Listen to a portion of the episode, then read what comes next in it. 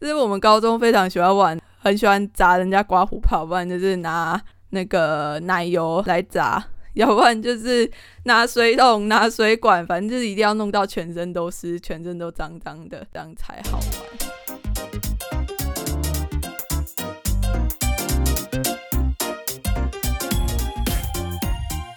欢迎来到为叛逆女孩，大家好，我是 c o n n y 那这一集也是第一集，我想要从我的高中生活谈起。为什么是高中呢？我想大家在高中的时候，大概都是嗯有点叛逆的时候吧。那我回想起来，我自己为叛逆的时间，也是差不多从那个时候开始。那我高中读的是彰化女中，那么现在都会戏称它是一个乡下的明星女中，这样就是一个彰化人会觉得哇很厉害的学校。在这之前啊，我想要先说一下，就是嗯，高中的时期，大家可能会觉得就是乡下的明星女中学生啊，应该都是很喜欢念书。然后就是大家都一直在拼考试这样子，毕竟以升学为导向嘛。但我自己回想一下，我高中好像没有什么在念书的印象，这真的是一件非常有趣的事情。我高中几乎都是在玩社团，不然就是在参与一些课外的活动。那在讲我高中的故事之前呢？我想要先说，就是在过了十年以后啊，我真心的觉得高中课程最重要的三科，你们觉得是哪三科？我自己觉得哈，最重要的三科大概就是家政、体育跟健教，就是健康教育课。为什么呢？家政课，我记得我家政课的时候，就是有学到要怎么样缝东西。那这技能真的是非常的重要哎。那长大之后，我就是很容易有一些扣子掉下来或是衣服破掉的状况。那家政课学到这个技能就是非常的实用。虽然说有的人可能会觉得说啊，我衣服扣子破掉，我拿给妈妈缝就好了。但是你总是有自己住在外面的时候嘛，那你也不是 always 都有那么给力的妈妈，或者是那么给力的女朋友、男朋友，那么给力的同学。那总是要自己自立自强一下。那再是体育课，体育课我觉得这也是很重要，原因是因为你在体育课的时候，就算你不是很喜欢运动，那你上体育课的时候，你可以去认识你自己的身体。就至少你在年轻的时候，你可以知道，哎，我上体育课之前一定要先做暖身，也可以知道你的身体要怎么样去运用。所以我觉得体育课也是一个非常重要的课。所以如果你上体育课，你就算不喜欢什么三步上来，不喜欢打排球，那你多少还是让自己动一动吧。不然到现在，你看我十年之后要动起来，都觉得哦有一点累，有一点身体不如以往这样。那最后一个健康教育课，这真的实在是太重要了。我记得我高中的时候啊。健康教育课教的就是，呃，老师一定会教你怎么戴保险套嘛。那那就是拿个香蕉，然后让你试戴那个保险套。那还有另一个我印象很深刻的地方，就是老师叫我们就是照着课本上面画一些阴部的图案，就是女性阴部的图案，包括阴蒂啊，然后阴道口。尿道口、肛门那些是呃身体器官的位置，那这真的是一件关乎你一辈子的事情。你必须要认识自己的身体。前一阵子啊，在网络上看到有一个老公就跟老婆说，那个阴道跟尿道是同一个地方。那老婆就很惊讶，问那老公说：“什么？所以你平常？”在上我的地方，你觉得那是尿道？然后老公就理直气壮的说：“对呀，那你在尿尿的时候，它就是尿道；我在用的时候，它就是阴道。”这真的是一个健康教育教的有点失败的例子啊！就像我也不会就是觉得男生的前列腺是在鸡鸡上面是一样的事情啊。这种东西是一个非常基本的常识，不管你是男生女生，你都应该要去了解彼此的身体。所以健康教育课不要再拿去自习啦。那你可能会问我说：“诶，那主科难道都没有你觉得比较重要的吗？”有啊，我觉得最重要的就是英文了。主科里面只要有关于语言的，我都建议你能够多学一点就是一点啊。小时候激励真的是比长大之后好太多了，而且它能使用的地方非常多啊，不只是你出国可能会用到，或者是你在读一些文献的时候。英文是一个非常好用的语言。啊，话说回来，前面虽念了那么多，我十年前到底都在做一些什么东西呢？那关于念书啊、成绩这一 part，我大概只记得上一集我提过的呛数学老师的事情，和某一次我的高中物理被当掉，然后暑假还得重修的部分。那剩下的大部分，我都围绕着一些课外活动啊，跟社团，尤其是我自己的社团。那在班上的课外活动，就是啊，先讲讲我在班上上课的状况好了。在班上，我只记得我最喜欢做的事情就是一直上课吃东西，然后还有看课外读物。上课吃东西。自己吃就算了，我还会分给就是隔壁的同学吃。有一个同学啊，就他就是跟我抱怨，就是每一次段考完之后，我们就会换位置嘛。那那个同学就是跟我做了一次段考的时间吧。那同学就跟我抱怨说：“哎，高尼啊，我跟你做了一次段考的时间，坐在你隔壁，我胖了四公斤呢。你就知道我上课都到底在干嘛？我上课就是自己吃东西就算了，还一直喂食别人。”那另外看课外读物的部分啊，我自己就是很喜欢桌子下面藏一本书，然后上课的时候，可能数学课又是数学课，数学课老师在上面解题，老师说：“哎，同学，你们自己就是给你们一段时间，你们试着解解看这个题目。”那我在这一段时间呢，我就赶快把头探到桌子底下，开始看我的课外书。那等老师开始。讲解这个数学题的时候，我又再回去听老师的数学题。那我这看课外读物的部分其实蛮夸张的，就是我一个学期，一个学期有四个月嘛，我差不多可以去图书馆借了三四十本书，所以就代表我差不多一个月可以看完十本书左右。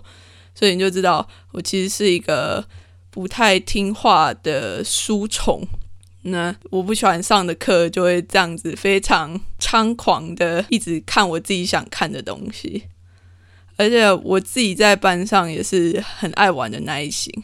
那我们女校生也是会玩一些什么骑马打仗之类比较硬的游戏。那我还记得有一次我们在班上玩骑马打仗啊，玩的有点太嗨了，然后我就不小心被我同学抓去撞墙。他可能是不小心的吧，应该吧，maybe，说不定他很讨厌我。那我就去撞到墙壁之后，我的右眼就肿了一大块起来，一直到现在，我的左右眼都还有一点点长得不太一样大。那除了这些有点暴力的游戏之外，我们参加班级比赛，我的印象也是非常深刻，尤其是有一次高一我们的排球比赛。那那次排球比赛为什么我的印象会那么深刻？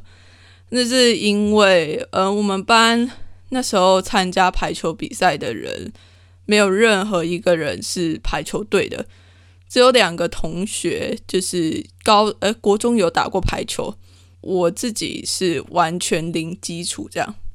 但是我们那时候排球比赛第二场的时候。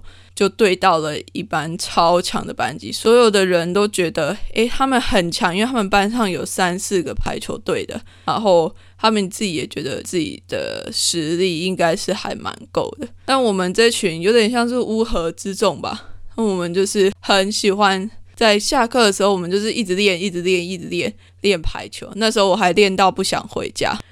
嗯，那一次我们就跟他们打。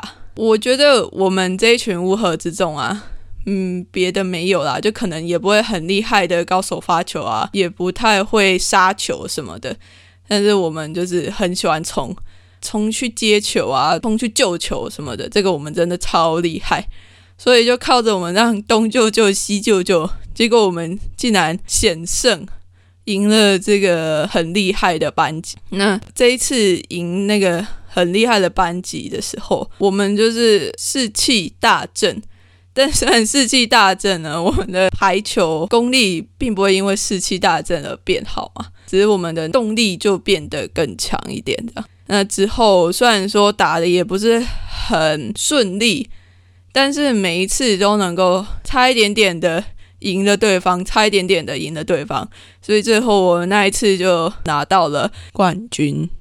那次排球赛真的是让我非常的印象深刻，而且我自己也是自从那次排球赛以后啊，我从来都没有运动的这么激烈、这么爽过。哦，我那时候打排球的时候真的是一个非常被虐的状态，因为打排球的人应该都知道。就是你的手腕的部分，就是拿来打球的嘛。那如果你不小心打太大力，你的手腕的部分就会淤青嘛。那我那时候手腕淤青淤到超严重了，差不多有十五公分大的淤青，因为我是非常用力的在打球。我觉得最后的结果也是让我非常的满意啊。那这也是我非常投入的一件事情，除了。班上的这些东西之外，我想我剩下的时间啊，我都拿去玩社团了。说到社团，又要再讲一下我高中的那个数学，就是高一的时候的那个老师，就是前面唱我的数学老师。那数学老师啊，也是蛮以升学为取向的啦。他在高一一开始的家长会，他知道我要去，我想加的是一对，那。他就跟我妈妈说：“呃，加一对好像会影响成绩耶，你要不要说服一下你女儿不要加一对？”然后我妈妈就跟我讲这件事，我那时候我就觉得很生气，然后又有点叛逆，就想说：“靠，我加一对你也要管？照你这样说，那我肯定是加定了。”啊，所以我就这样子头也不回的加入了一对，然后后来又因为我身高比较高。然后就被选进了旗队里面。旗队是一个非常奇妙的存在，它就是每一年都会从全年级中选出七个人，然后这七个人呢，基本上身高都是要在一百六十八公分以上。那与女生来说，就是非常高的一个身高。那因为我们都会说自己是张女的门面嘛，因为我们要撑的是旗子这样子。旗队七个人里面撑的第一个就是国旗嘛，然后旁边会有两只黄色的校旗，再来就是一支乐队的旗子，红色的乐队旗子，然后另外一只是蓝色的一队旗子，最旁边会有两支护枪，我们都会叫他们左枪跟右枪。加入一队旗队这件事情呢？确实是非常需要投入时间去练习的，而且说真的，很多的家长都会反对女儿来加入一队啊、旗队啊，甚至是乐队。不过，我觉得加入这样子的社团是一件嗯非常好的事情，因为你可以在里面学到如何和人相处。然后我到现在高中比较好的同学，也都是我那时候骑队的伙伴。那我们高中就是加入骑队之后啊，我们最常做的事情就是在团练。什么叫团练？就是社团练习啊。那我们社团练习最常做的事情就是一直拉筋，因为骑队我们就是会有一个非常 proud 的传统，就是我们在。踢腿的时候要踢到一百二十度，真的是非常年轻的躯体才有办法做到这件事情。那这在我十年之后，我好像也没办法做到这件事情了。但是我们那时候就是一直拉筋啊，然后就是练习踢腿、撑旗子这样子。这些这是真的是占了我们高中生活非常大的一部分。但是除了团练之外，我想说，我们 最喜欢做的事情就是整人，就是生日的时候，我们都一定要整，就是每一个人一下。尤其是我们很喜欢有那种满满剧情的整人方式。那我来讲两个我们高中的整人故事好了。第一个整人故事呢，这个剧情呢非常有趣。我们其中一个伙伴就要整那个寿星，然后他就假装自己得了胃癌，然后生病，必须要休学，然后退社，不能再。一起练习这样子，我们这个整人的剧情呢，通常都不会在生日当天才发生嘛，因为这样也太可疑了吧？怎么骗得到？所以他就是提前了一个礼拜，也不是说提前一个礼拜，因为他就是真的是前一个礼拜就觉得胃很不舒服，然后他就一直跟我们说：“哦，我觉得我的胃好不舒服哦，嗯，我不太想吃东西什么。”然后我们都。嗯，旁边的人除了寿星之外，都知道，就是诶，我们之后要整他。等寿星生日的那一天，我们就所有人到了那个就是假装自己胃癌的同学的教室，然后还串通他们班上其他的同学，甚至把他的桌面的所有的书啊、书包啊什么全部收空。那我们就问他们班上同学说。哎，他今他有在吗？我们想要找他，要去社团练习这样。他同学班上同学就跟我们说，呃，他得了胃癌，然后他可能要休学，然后不想让我们知道这样。结果寿星他真的相信了这件事情，然后还非常不可思议的非常难过这样子。但是当他在走出那个同学的教室的时候，一转身，他就被砸了满头的刮胡泡。这是我们高中非常喜欢玩，很喜欢砸人家刮胡泡，不然就是拿那个奶油来砸，要不然就是拿水桶、拿水管，反正就是一定要弄到全身都湿，全身都脏脏的，这样才好玩。那第二个整人的故事。由我来整寿星，这个整人的部分又计划更缜密一点，因为剧情又更丰富了一些。这剧情是我要假装喜欢那个寿星，然后为了要增加剧情的丰富度跟层次，我们就请了另外一个一样是骑队的伙伴，他就要负责跟寿星说他喜欢我，这是要造成寿星非常困扰。然后，为了不要让他发现，我们从一个月前就开始铺梗。我从一个月前就开始写很多的小卡片给那位寿星，那小卡片前面还有一些什么长头字，就是最后拼起来会是“你被整了”之类的。我就每天送卡片给他嘛，就是开在卡片上面表达我的心意，但是没有直接跟他讲。但是我们另外一个，嗯，称他做同学 B 好了。同学 B 就会时不时的跟那位寿星，就是说：“哎，怎么办？怎么办？我好像喜欢 c o n y 那我能够怎么办？我想要跟他告白，好苦恼哦之类的话。”我们那位寿星就真的是非常的单纯的就相信了这一整个剧情，所以他真的非常的苦恼，因为他就在思考说：“啊，怎么办？C o n y 喜欢我，但是同学 B 又喜欢 c o n y 那我这样子是可以答应 c o n y 的吗？还是不要答应 c o n y 那这样子我到底该怎么做？让他整个脑袋里面就应该是 那段时间都是非常的模糊、非常的爆炸的。最后在他生日的时候，我们就揭露了这个极大的整人计划。后来他是真的被整到了，而且他还他还承认说：“哎，那个时候。”似乎真的有想要考虑跟跟我在一起的那个想法。哎呦喂啊！现在想一想都觉得 那时候怎么会想出那么多奇妙的剧情来整同学？我记得还有一次我们整人，就是也是我们整人也是不一定每一次都有剧情啊。毕竟每一次都要剧情，然后每次都要铺梗的话，实在是太累了。但有一次我们是非常夸张的，就是。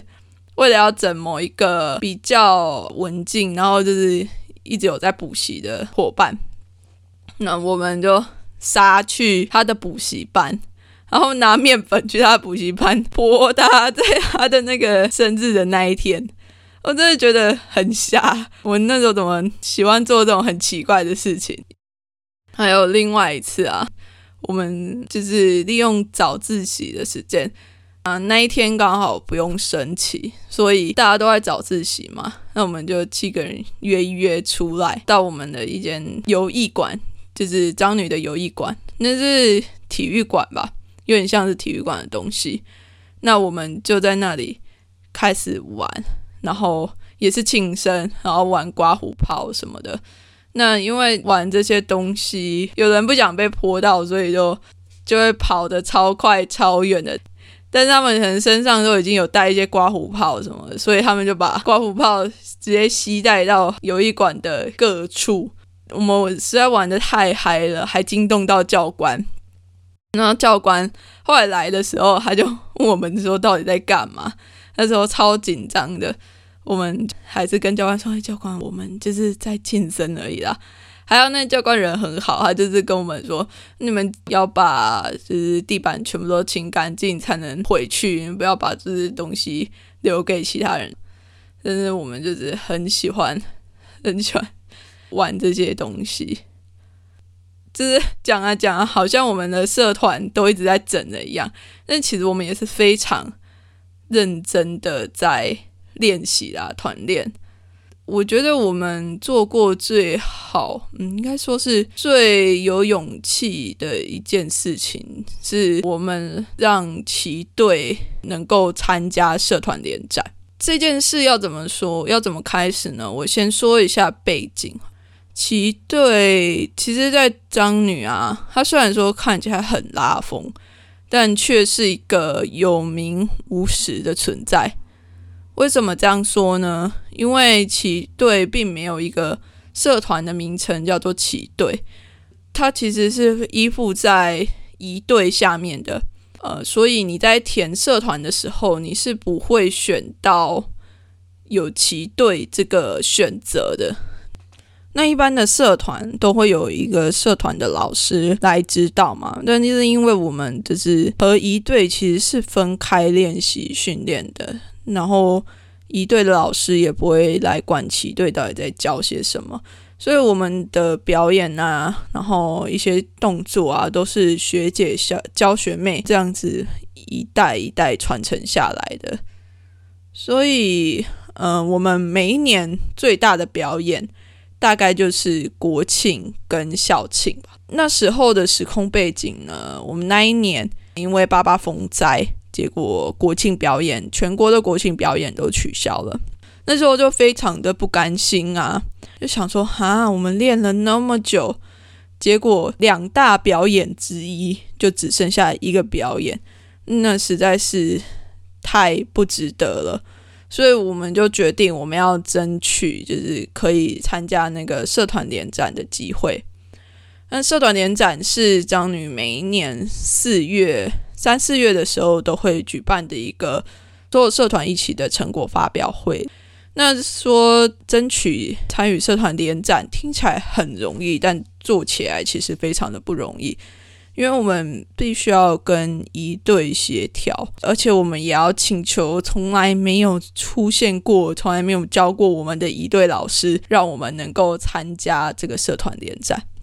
过程不是那么的顺利。哦，一开始他们不让我们加入的原因，是因为他们说我们的旗子，我们那时候拿的是大旗子，通常表演的时候拿的都是大的、大只的旗子。那那只旗子差不多有快两百公分高吧。那他们说我们的旗子太大了，不适合。后来我们就在一队的小教室里面找到了缩小一半的旗子。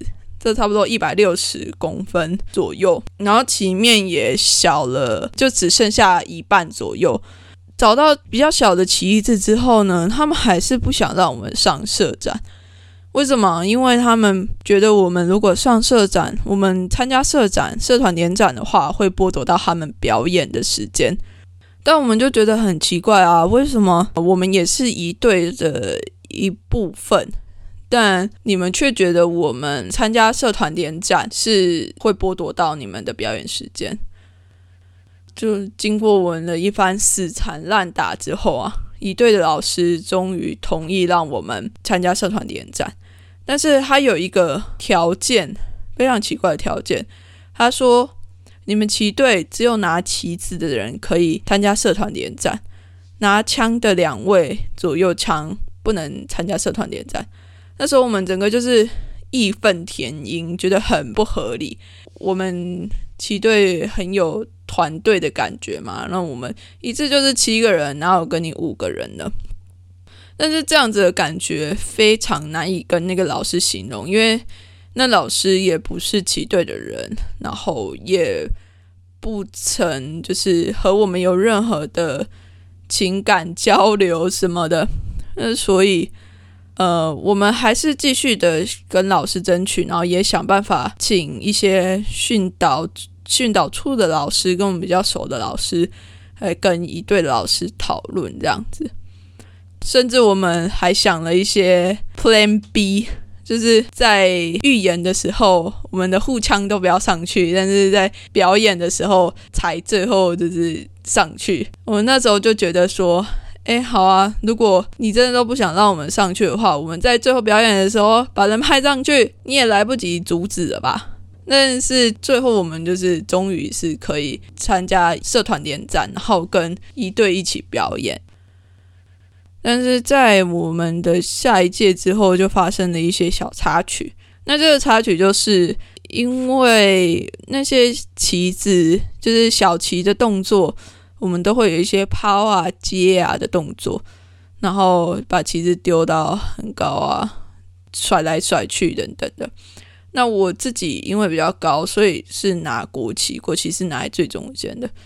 那老师们看到说：“诶，我把国旗。”丢来丢去的，他们都觉得，哎，这样子实在是太不庄重了。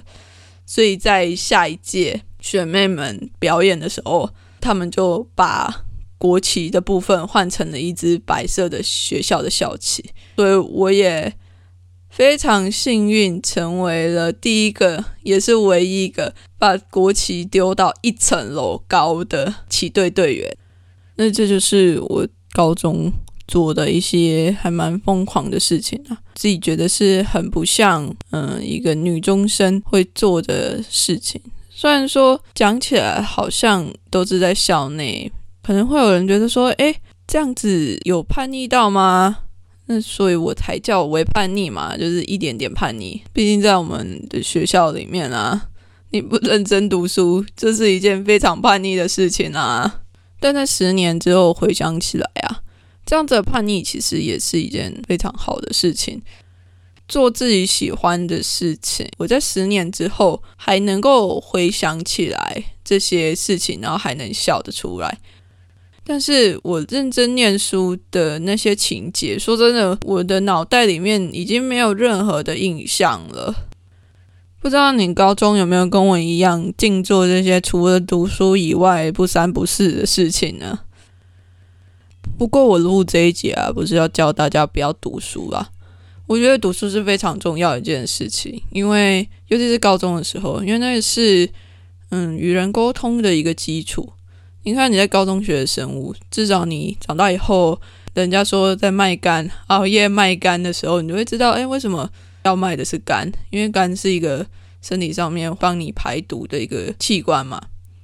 那你看，你学公民，所以你就会知道中华民国的宪法是大于法律，是大于命令的。那这些法律的位阶其实是非常基础的东西。如果你在一些假消息上面看到违背这些基础知识的东西，你就会很快的知道说，诶，这和我所学到的东西是不一样的。那也不会很容易就被假消息牵着跑。再来，就像。你学国文嘛？嗯，在我上一集讲到人质的时候，如果你只想到阿妹的“在我心上用力的开一枪”，但其实我想要让你联想到的是很可怜的戚夫人，可怜的戚夫人。像这样子，我们在沟通上面就会因为所学的东西不太一样，而理解有点落差。但也不是说认真念书这些落差就会因此而弥平，只是说你书读的越多，你能够和别人沟通的层次就越深啊。不过好像扯远了。总之呢，认真念书很重要，但不要不开心的读书，因为相信我，十年后。哦，其实有可能就是你考完学测啊，只考之后这些东西就马上还给老师了。但其实我觉得，或者是这些东西已经内化成你的养分了。你以为你自己已经忘记了还给老师了，但是在你生命中某个时刻需要它的时候，它就会再次有点模糊的回来，你就会想到。诶，我高中好像上过那些东西，我知道这些东西。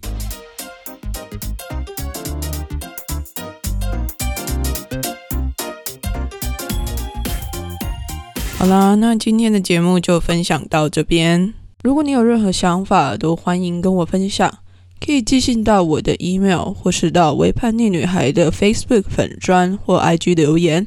当然，你也可以留在 Apple Podcast 上。虽然我不是用苹果手机，但我会想办法看到你的留言的。email 和 IG 的账号我会放在节目资讯栏中。那 FB 的部分，只要搜寻“微叛逆女孩”就可以找到我喽。如果你喜欢这个节目，欢迎留下五星评价，并推荐给你身边所有的亲朋好友啦。那谢谢你这一次的收听，我们下一集见，拜拜。